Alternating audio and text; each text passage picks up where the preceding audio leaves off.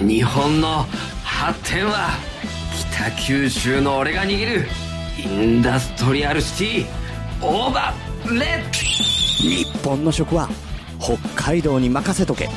豊かな大地に海の恵み。うさこピンク。二人合わせてきたきたカフェ。のんびり不定期で配信中私、あの、テンションないわ。でも俺はちょっとやりたかったかな。じゃあちょっとやってみて。やだ。冬のライオン。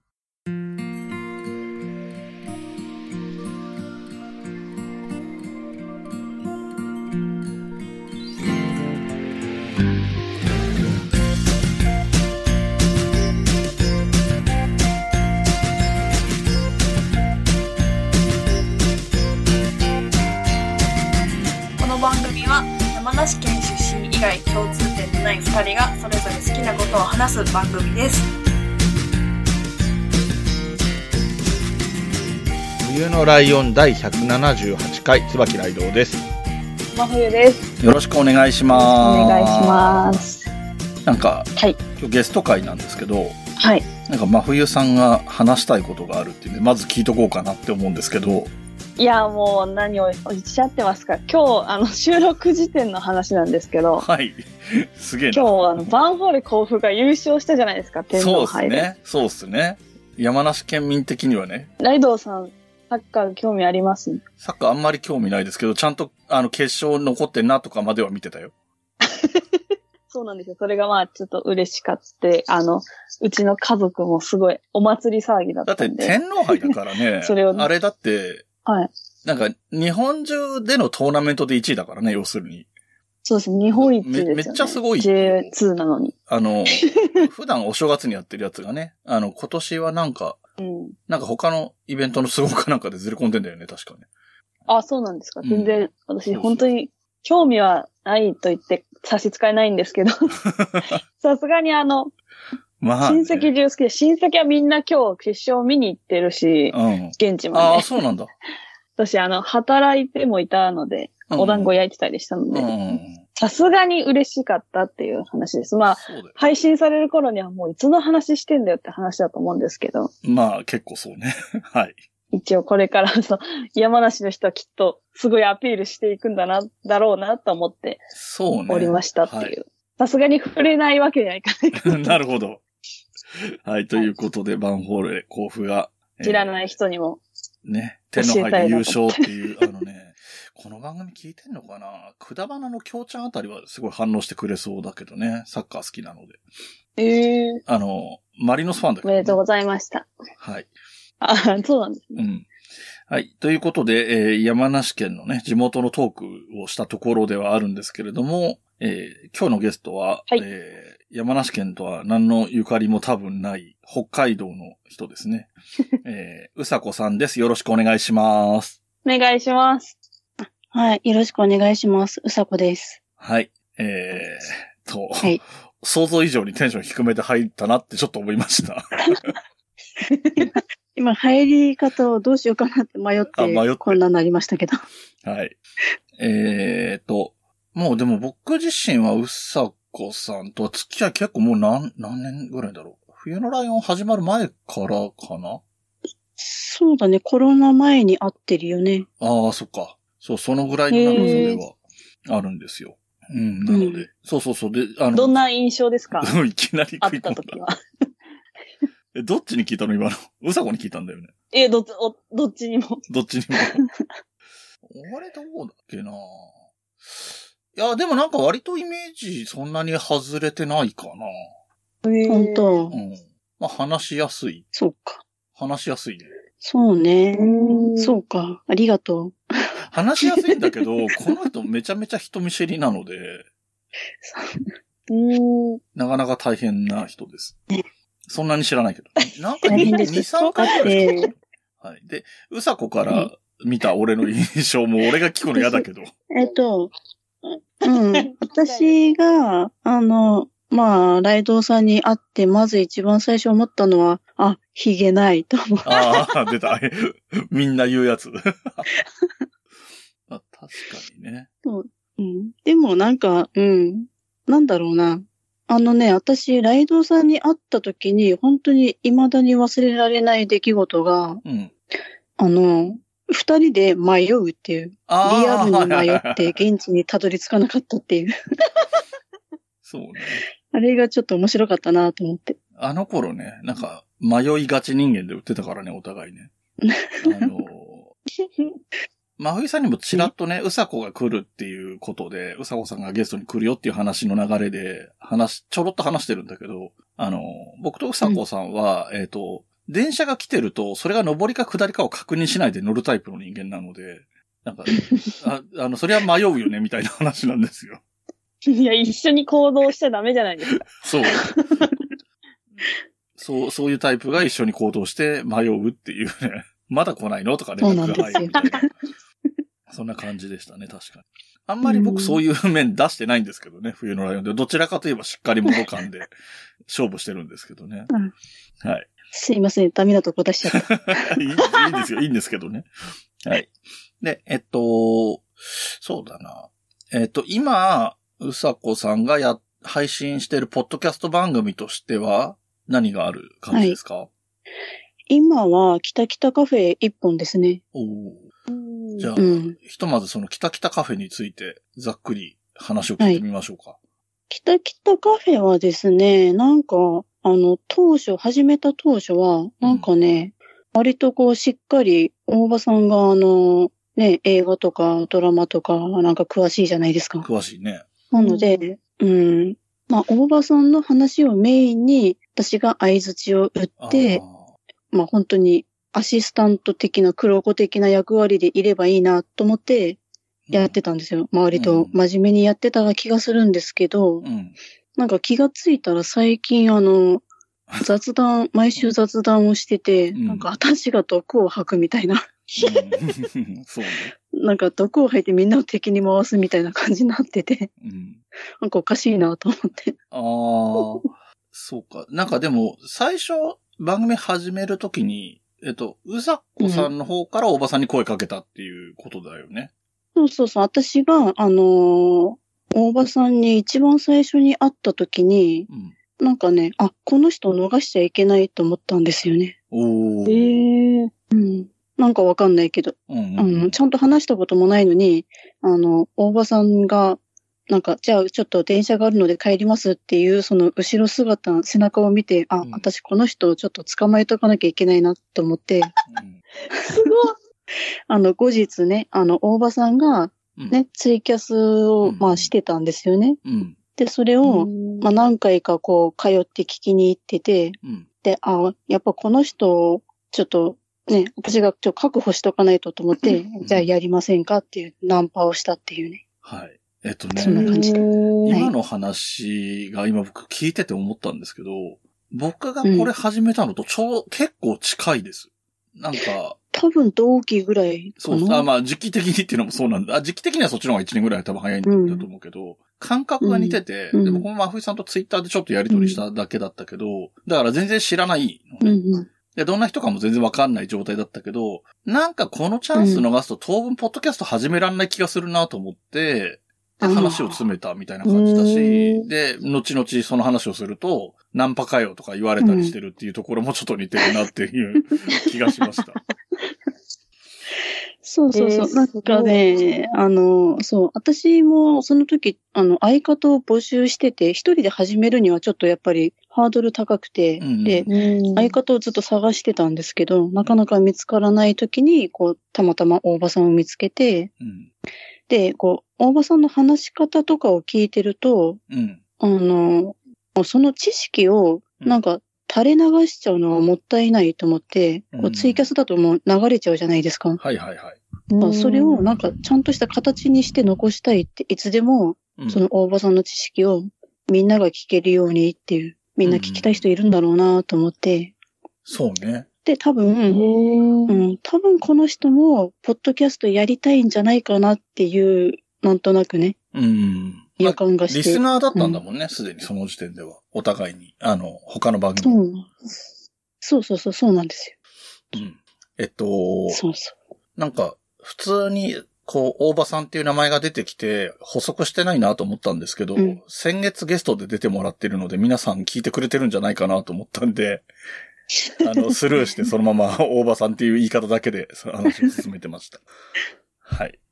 えー、で、はいそんな感じで始めて、だからそれが実際始めた番組としては初めて、ポッドキャスト番組を配信した、配信作業してるわけじゃないけど、配信したのは一番最初の番組が、その、キタキタカフェってことだよね。う。そうなんですよ。はい。うーん。で、僕なんか最初の何ヶ月かぐらい気づいてなかったんだけど、北北って、なんか、うさこさんうん。北海道だから、あ、北ね、なるほどって思ってたんだけど、大場さん福岡県だよな、全然北じゃねえよなって最初思ってて、で、いろいろ聞いていくと、ちょいちょい北九州市にお住まいっていうことが分かって、あ、北九州の北かっていうことに後々気づいたんですけど、その認識で合ってんだよね、多分北北の意味は。違そう合ってる。それも、あのーあるしな。最初私、えーあ、最初、北カフェってどうですかって言ったんですよ。うん私が。うんうんうん。そしたら、うんあの、大場さんが、いや、北北カフェにしましょうって言って、あ、じゃあそれでっていうことでね。へえ。うん割とすんなり決まったえ、カフェっていうのはどっから来たんですか？まず。なんとなく。そこは全く何にも考えずに、なんかカフェで話を聞いてる感じがいいかなって、大場さんの話を、みたいな。あーあうーん。ー。うんまあ、なんか、だって、大場さんのイメージって、なんか、あの、喫茶店のマスターみたいな、はいはい美味しいコはい。ーヒー確かに。いい声のマスターいるみたいな感じのイメージがあるなと思って、うんうん。そっからカフェっていうね。うん。なるほどね。うん。じゃあ割とでもその名前決める、あ、でも名前決めるのぐらい以外はあんまり決めることなかったのか。うちの番組ですか？そうそうそうそう。そう。えーいやー、うん、な、いや、あのね、一番最初、うん。あのね、大場さん、本当に真面目さが前面に出てる感じで、はい。なんかね、すごいなんか企画書みたいな感じで、バーッと長い DM が送られてきたんですよ。最初。なんか会社かなみたいな感じで。で、もうなんか事細かにこんなのがやりたいみたいな、うんうん。こういう感じでみたいな感じでずっと書いてあって、うんうん。えー、で、うん。まあね、あの、オープニングトークみたいな、で、こういう話を、映画の話をしていて、うん最後にこういう話をして、みたいな感じで、こうずっと書いてあるわけですよ。はいはいはい。うーん。で、まあ、ねえ、それを待たされたら、やっぱ緊張するじゃないですか。しなきゃいけないと思って。う ん もう本当に最初の、なんだろうな。いや、割と10回、20回ぐらいかな。なんか、ずっと緊張してましたね、やっぱり。なんか、私から声かけたはいいけど、でも、映画の話が詳しい人という認識しかないじゃないですか、大場さんのことね。うん。だから、なんか、あんまり普段どんなことをしてるのかとか、うん。うん。あんまり知らないまま、なんか、随分緊張が取れなくて。だから、逆に、あの、映画の話もいいけど、あの、もっと柔らかい感じの砕けた会話がしたいってずっと思ってて、いつかできればいいなーって思いつつ、うー。うんん。で、大場さんにも、なんかそういう話をしたことがあって、うん。もうちょっとなんか砕けた話がしたいみたいなこと言ったら、いや、それはちょっとみたいな感じで 言われた感じがして、うん。なんか、あ、ダメなんだなと思って、あすいませんと思って。えで、あそう、諦めかけてた頃に、うんあのーあの、ね、グリーンさんあ。あっていう人とね、あの、うん桃屋のおっさんっていう人とね、うん大場さんが出会うわけですよ。はいはいはい。うん。でそこでね、あの、大場さんが実は真面目なんだけど、でもコメディーな一面があるっていうのをね、うんうんうん。見つかりましてね、そこで。でそそこぐらいからですよ。ちょっとずつ、なんか、ね、裏の面を見れたんじゃないかっていう。こう一枚一枚ね、あの玉ねぎの皮剥がすみたいな感じで、ペロペロペロペロ剥がしてってね、大場さんの。で、うん。まあ、だいぶ今はね、あの、だいぶ芯見えてきたんじゃないかなと思うんですけど。うん。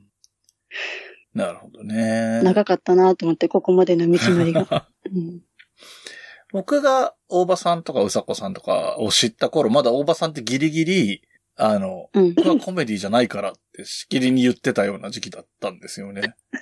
で、その頃、今、今でも言ってますけどまあ言ね。ってるけどねコメディじゃないから。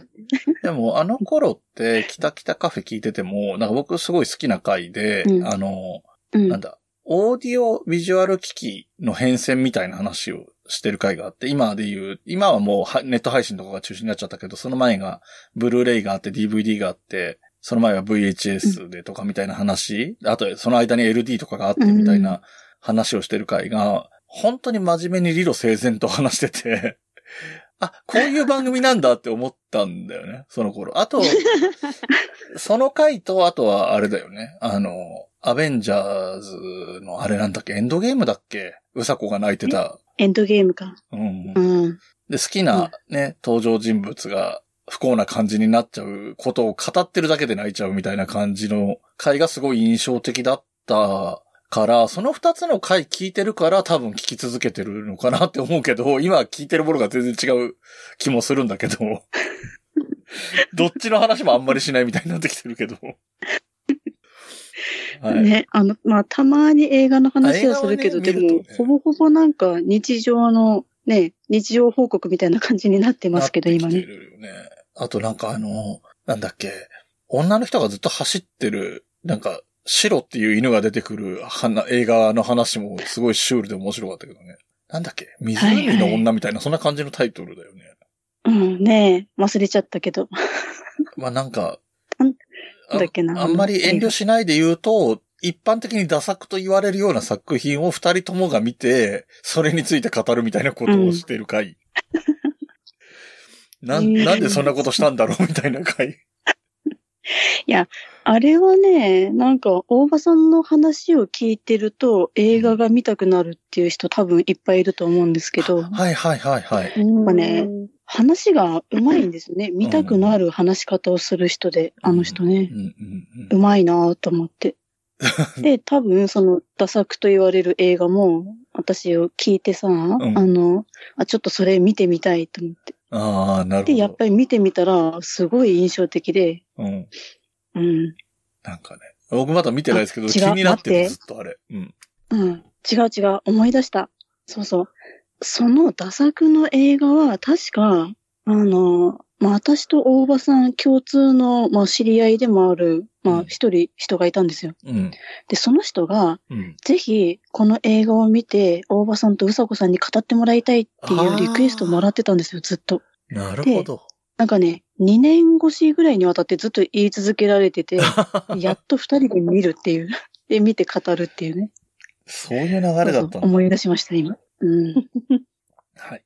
えーっていうとこまでとりあえず聞いてきたんですけれども、ここらでね、まあ、冬さんが何を聞いてどう思ったのかを聞きたいなっていう気分に僕はなってるんですけど、まあ、冬さんは、えっと、キタキタカフェ。はい。今多分聞けるの、聞けるのは聞けるのかもしれないけど、配信が継続してるのはキタキタカフェだけだから、聞いてきたのはキタキタカフェですか、他にも何か聞けたえいろいろいろ。あいろいろ聞いた聞かせてもらいましいろいろ聞いたんだ。はい。ありがとうございますた。。いろいろって言ったらなんかハードル上がるけど。うん。じゃあまあ聞いたやつから、何聞いたえまず最初に聞いたのはあれです。少し姉妹を聞かせてもらいました。おー。ああ、えっ、と、懐かしい。収録に現在、あの、相方さんがうん誰かが引っ越さないから休止中みたいなツイートをしてましたけど。はい、すいません。はい。で、どんな感じの？なんだろう、それは、あまあ女性同士でやってるポッドキャストって、そういえばあんまり聞いたことないなって思ってうん。聞かせてもらったんですけど、うん。はい。あの、あれですね、熊ーさんがゲストに来てくださった時は私、本当に別の世界の人間だなって思ったっていう。こと言ったと思うんですけど、お二人は逆で、うん。うん。すごいなんか勝手に親近感が湧く。なっていう。おー。面白。やっぱりあの、なんだろう、標準語っていうか、だし、うんまあ、あんなにね、熊のところ、うん熊と、馬やんみたいにね、ベタベタの関西弁同士とかとは違うからね。そうそうそうじゃないし、こうなんか話も、なんていうんですか、日常系というか、うん。うんうんうん。引っ越したいっていう気持ちはあるじゃないですか。うんなんかそう皆さん経験してることだから。うん。なんか楽しく聞かせてもらったっていう感じですかね。親近感はすごかったでした。ああありがとうございます。なんかいいねまだ全然聞けてないんで、ちょっとうん最初から聞かせてもらおうかなっていう感なんじですか。、真冬さんからすると、結構もう、お姉さんというよりも、親に近いぐらいの年代の二人だと思うんだけど、あ、うさこさんはそこまで言うと言い過ぎかもしれないけど、そうですね。はい。はい。でもなんか、いいんですよ、お母さんでも。ねでも、そういうう年齢差もなんか聞いてる分には聞きやすかったりするのかもしれないね。うんなんか親戚のお聞くことはおばさんとかそういうぐらいの感じの距離感の人。うんうんうん。確かに。お母さんの会社、職場の同僚の後輩の 人とかそういうぐらいの距離感。あー確かに確かに。そうですね。うーんで、それをまあ一旦聞いて、これは結構ははまったというか、高評価な感じですうね。ん。面白かったです。うん。よかった。ほいで、あとは何を？置いて、で、北北カフェの最新回を聞かせてもらって、うん。あの、とりあえず体調は大丈夫なのかなっていう心配と、はい。はい、大丈夫です。大丈夫ですか？よかったです。はい、ありがとうございます。あとなんかさっきもちょっと話出たんですけど、大場さんって、うん。なんか、すごい丁寧な方だけど、うん。うん。結構皆さんのこと呼び捨てで呼ばれるじゃないですか。あああ、ーそうかもね。うん？うさこって呼び捨てにするし、グリーンさんとかも。あ、グリーンっていうかね。俺のことは多分なんかそれ。がちょっと面白かった。なるほど。そうこの間喋った感じはすごい丁寧な方なんだけど、あ、どこでた、どのタイミングで私も呼び捨てで呼んでもらえるんだろうと思って。あー、真冬さんは大変だろうな。真冬さんのこと、ポッドキャスト界隈で呼び捨てにしてる人いないからね、そもそも。いないですね。全然いいんですけどね。うん、なんか、多分いろんな他の人が呼び捨てにしてると呼び捨てになるみたいなのがあると思うんだよね。うん。うん。まあ多分マーヤさんなんですけど。うん。そうね。あの人割とうさこ。俺のことはライドウさんって呼ぶけど、うん。うさことか、まゆゆとか、うん。うん。その辺は呼び捨てで呼んでるし、うん。あとグリーンさんは、あの、ちょっと、コンチキのね、ネタで、さんなって、あの、呼び捨てにするとさんなって言い返すっていうのがあったから、そうんその絡みがあって、俺とか大場さんも言うんだけど、俺とか大場さん年上だから、グリーンさんからしても呼び捨てでいいから、さんなって返しづらいっていう、ちょっとその内輪ネタみたいなのがあって、でそっからそういう流れができてんじゃないかな。うん。そうそうそうそなるほどね。う。でも、そう、面白いよね。確かにすごい丁寧で物腰が柔らかいのに、うんうんその、ポッドキャスト界隈の身近な人たちのこと結構呼び捨てで呼んでるってちょっと面白い。桃屋のおっさんのことは桃屋のおっさんって呼ぶのか。な多分。うん。うん。そう。僕のことはフルネームで呼ぶ。うん。あれですね。うん。迷子親子聞かせてもらいあ、ます。聞いたんだ。1回と2回を。あ、あれはまあ、もう一回でも二回でも探すの僕難しかった。よく見つけたな。えっと、迷子役は僕とうさこさんでやってる。ねうんもういうんうん引っ越し姉妹があったからだと思うんだけど、であの、親子ってつけたのと、そう共通点である迷子っていうのと、親子っていうのをつけたっていうだけで。一応設定が親子なんで、うさこさんには父ちゃんって呼ばれてるんですよ、あれ。一回か二回しか呼ばれてないけど、一応そうなってます。いや、なんか、その、1回目が終わった時に聞いてたお二人が言ってましたけど、うん。いや、そんなことないだろうっていう人が誰もいなくて、マジでそうだなと思って。私は割とならないんですよ。全然。てか、慎重派というか、うんうんうん。心配しちゃうんです、すぐ。だからすごい調べてから行くし、うんうん。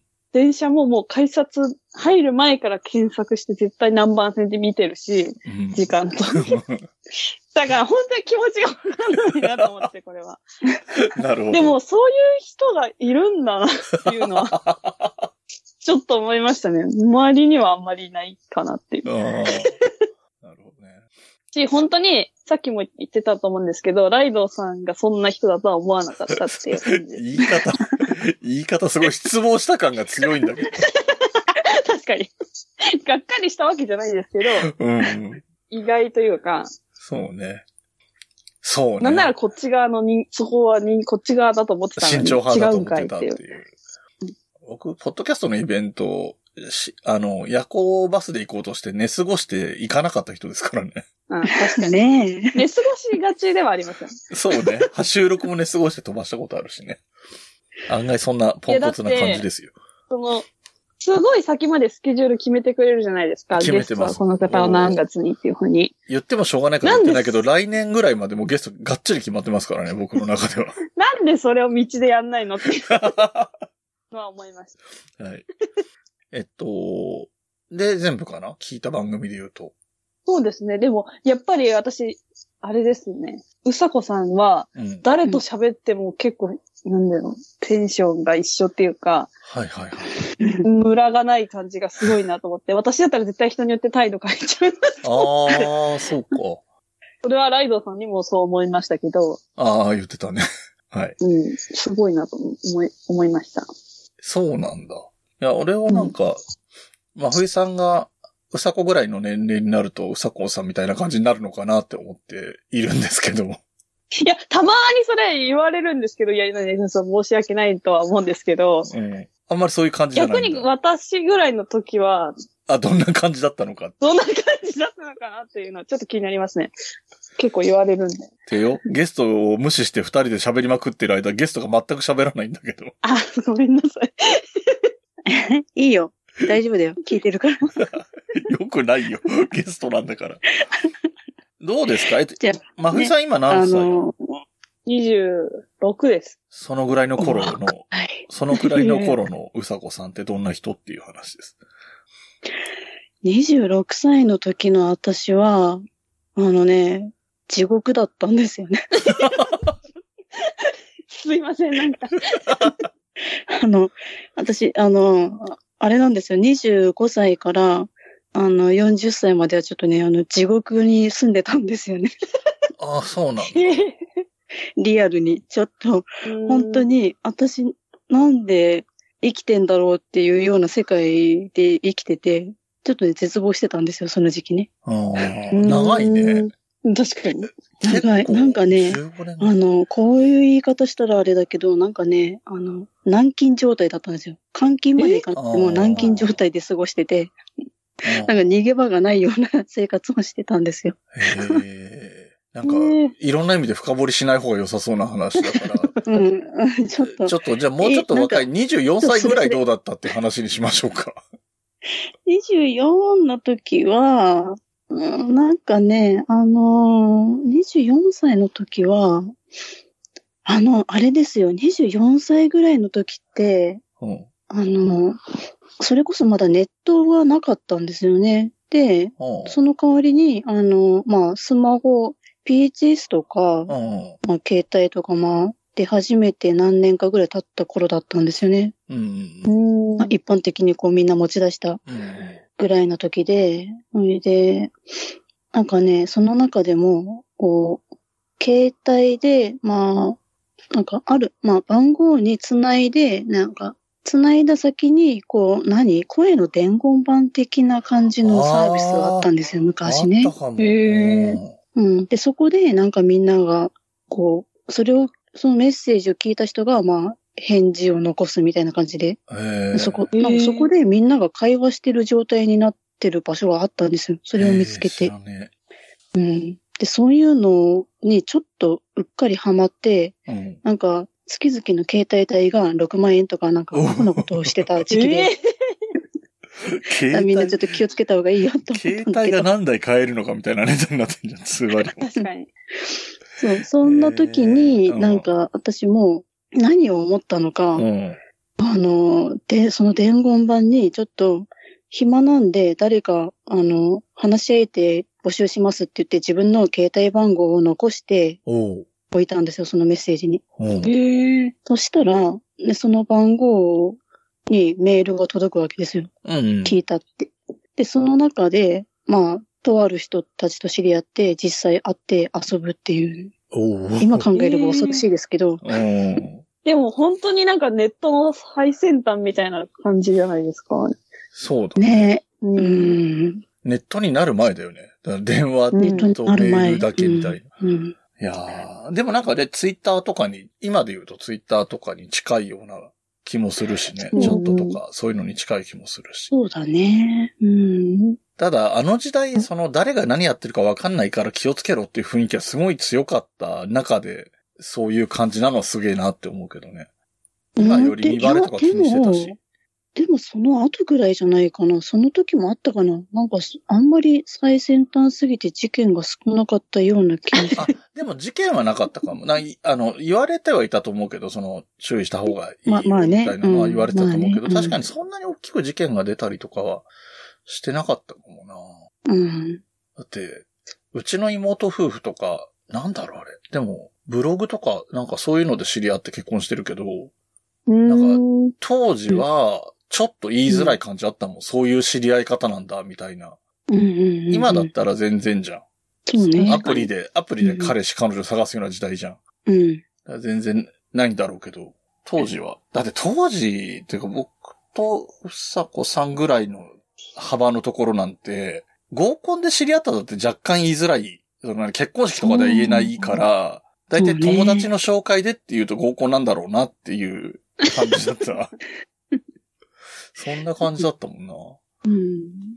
そそう、そんな時代だったね。あ、なんかこのぐらいの時代の話を普通にしたいな、なんか、うさこさんと。それで一本取れちゃうなって感じもするけど。いやいや。ね、撮りましょうか、今度。今度ね、いいですね。そうね。えっ、と、で、えっ、と、まふいさんが聞いたのは今ので以上なんだけど、で、今やってるのは、北北カフェだけで、で、一応休止中なのが引っ越し姉妹で、うんえー、迷子親子はもともと短い番組を 5, 5個とか7個とかに分けただけのやつですぐ終わる前提で、い1回しか撮ってないからね、あれ。一発撮りでうん30分くらい喋ったやつを細切れにしてるだけなんで。で、その他だと、えっ、と、月一バツイチはい。っていう番組もあって、あれは正式に終わってるんですっけ？あれは、あれなんですよ。私が、あの、なんか精神的に安定して、あんまり毒を吐かなくなったから、やる意味がないっていうか、なんかそんな感じで終わったんですよ、あれ。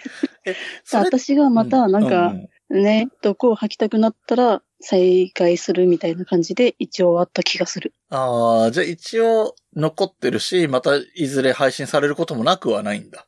かもしれない。うん。し、そのままないこともあるかもしれないしね。うん。まあ、もしくは、月罰に出たいっていうバツイチの人がいれば、やるかもしれないし。あれでも、あれじゃなかった？既婚者呼んでなかった？基本的には。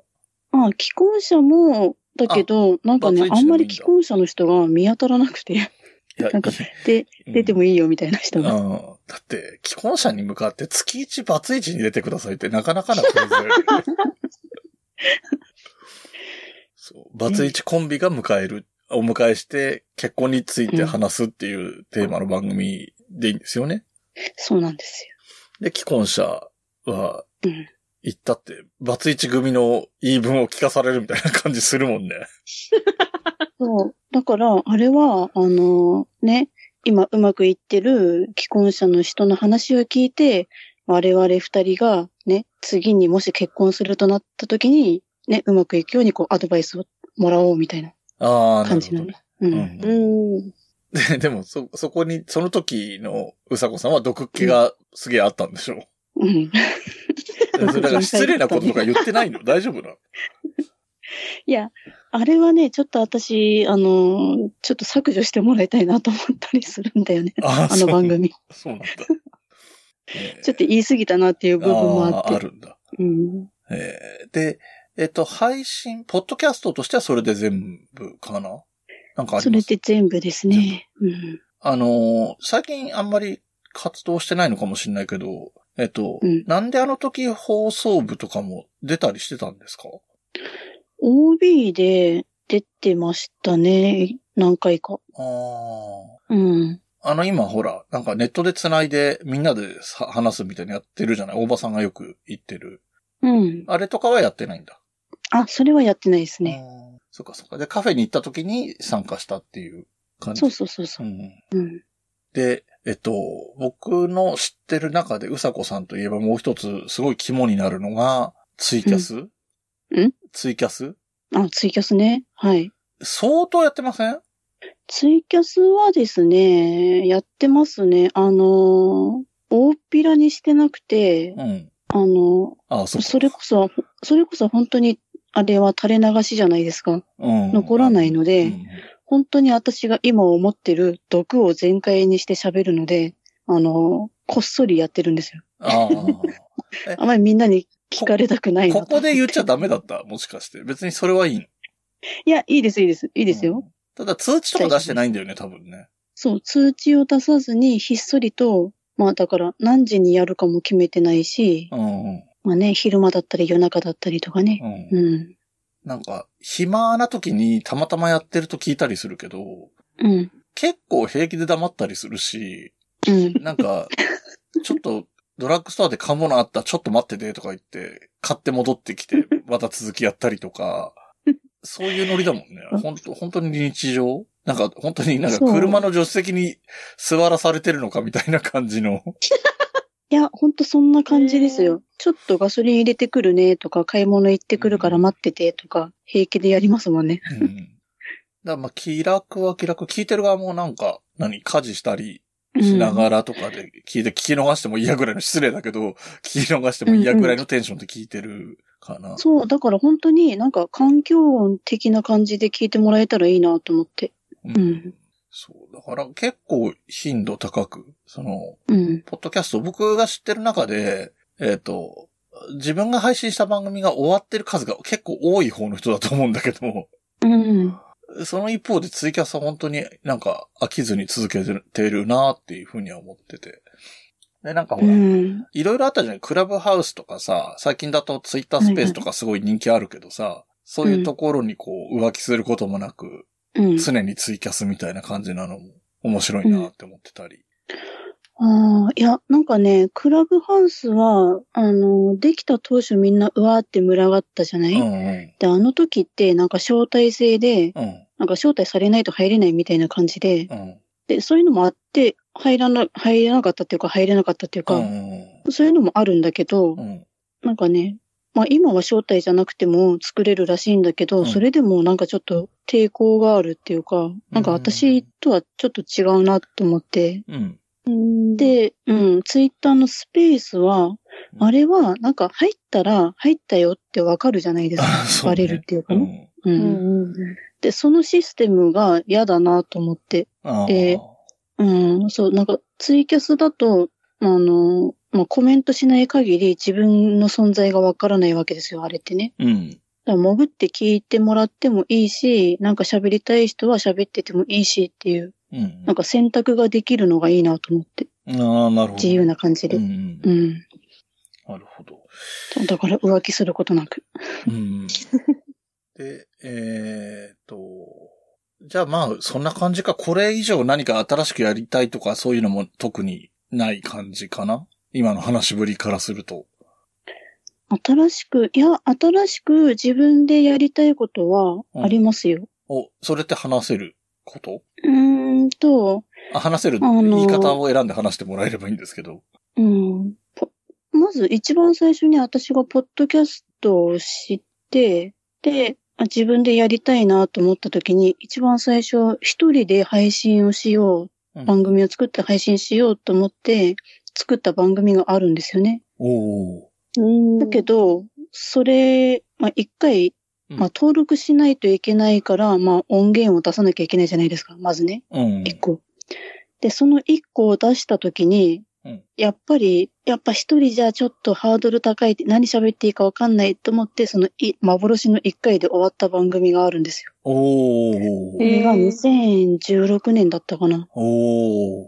うん。で、その番組をちょっと復活させて、ちゃんとしていこうと思って、じゃあ一応一人語りっていうこと？一人語り、一人語り。おーうまあでもツイキャスの様子見てればできそうな気はするんだけどね。うん。だ今それをちょっとね、あの、まあ不定期でもちょっとね、短くてもいいからやっていこうかなと思って、なるほど。ちょっとね、はい、やってますそ。こは編集。やってますというかやろうかなと思って。うん編集配信っていうハードルがまた新たにあるわけだよね。やってないもんね、今まで。そういうことは。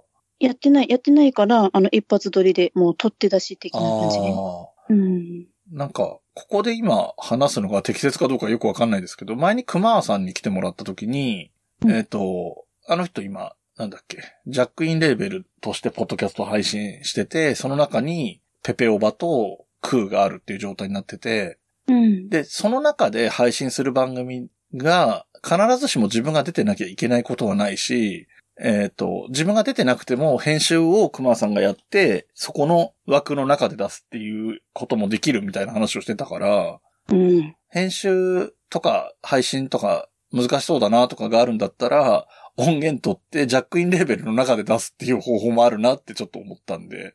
あうの、んそれがだから、うさこさんがやりたいことかどうかはまた別だから、そうしてくださいじゃないんだけど、うん。うん。そういうアイデアもあるなっていう話です。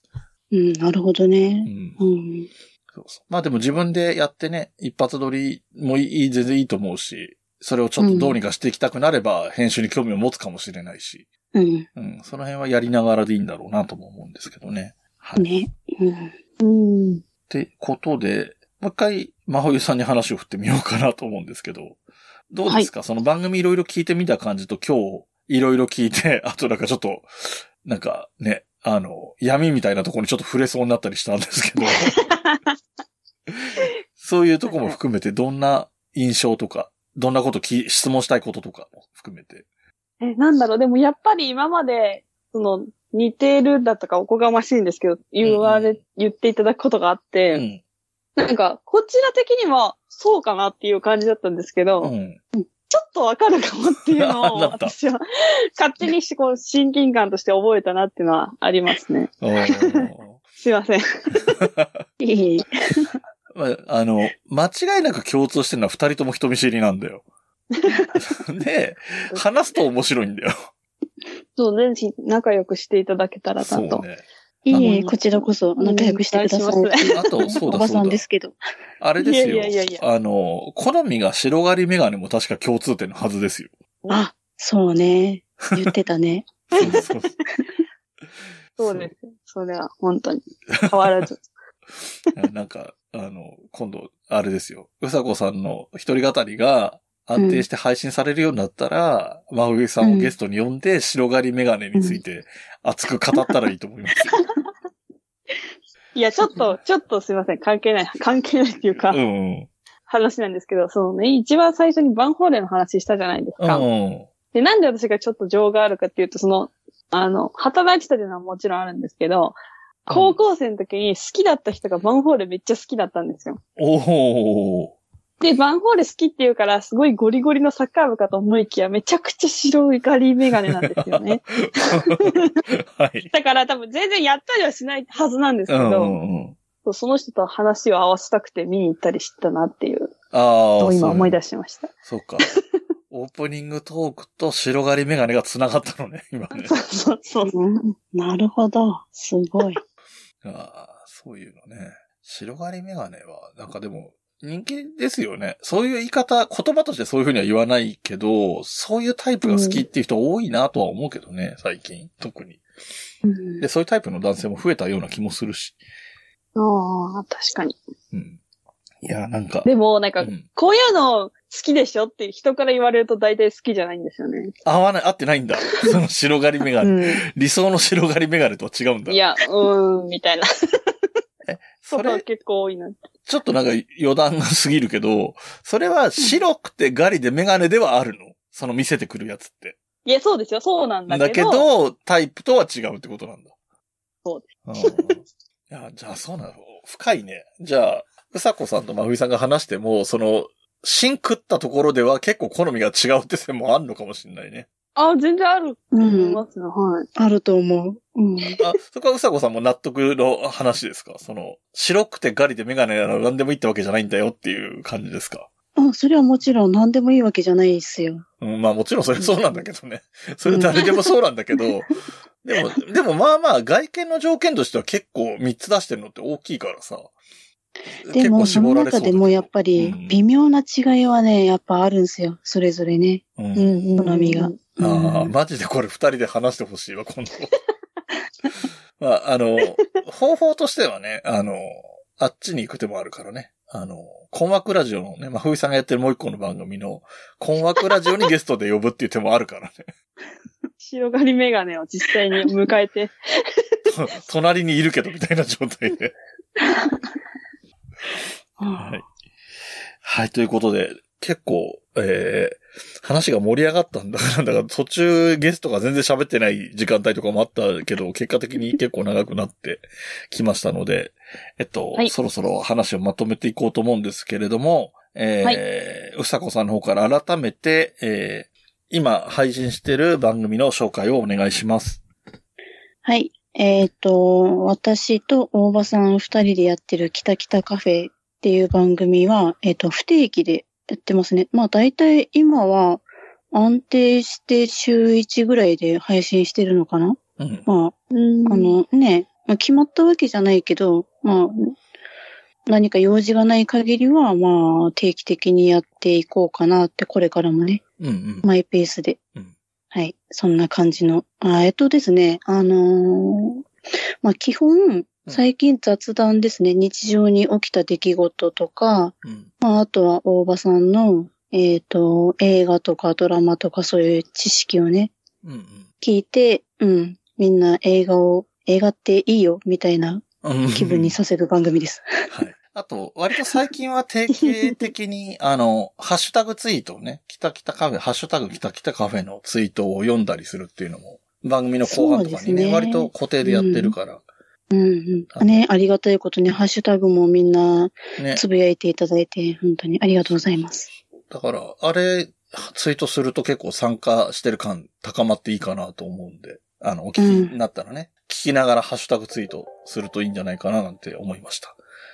はい。ねライドウさんもハッシュタグつけてつぶやいてもらって、本当に。はい。僕はそりがたいですそういう、そういうタイプの人間なんで。はい。はい。ということで、じゃあ今回は、えー、ゲストにうさこさんを迎えてお送りしました。次回も出てもらいますの、もらいますので、そちらもお楽しみに。はい。はいありがとうございました。この番組の楽曲提供はカメレオンスタジオ、エンディング曲はハルさんでハッピーターン。それではまた次回、ごきげんよう。また来週。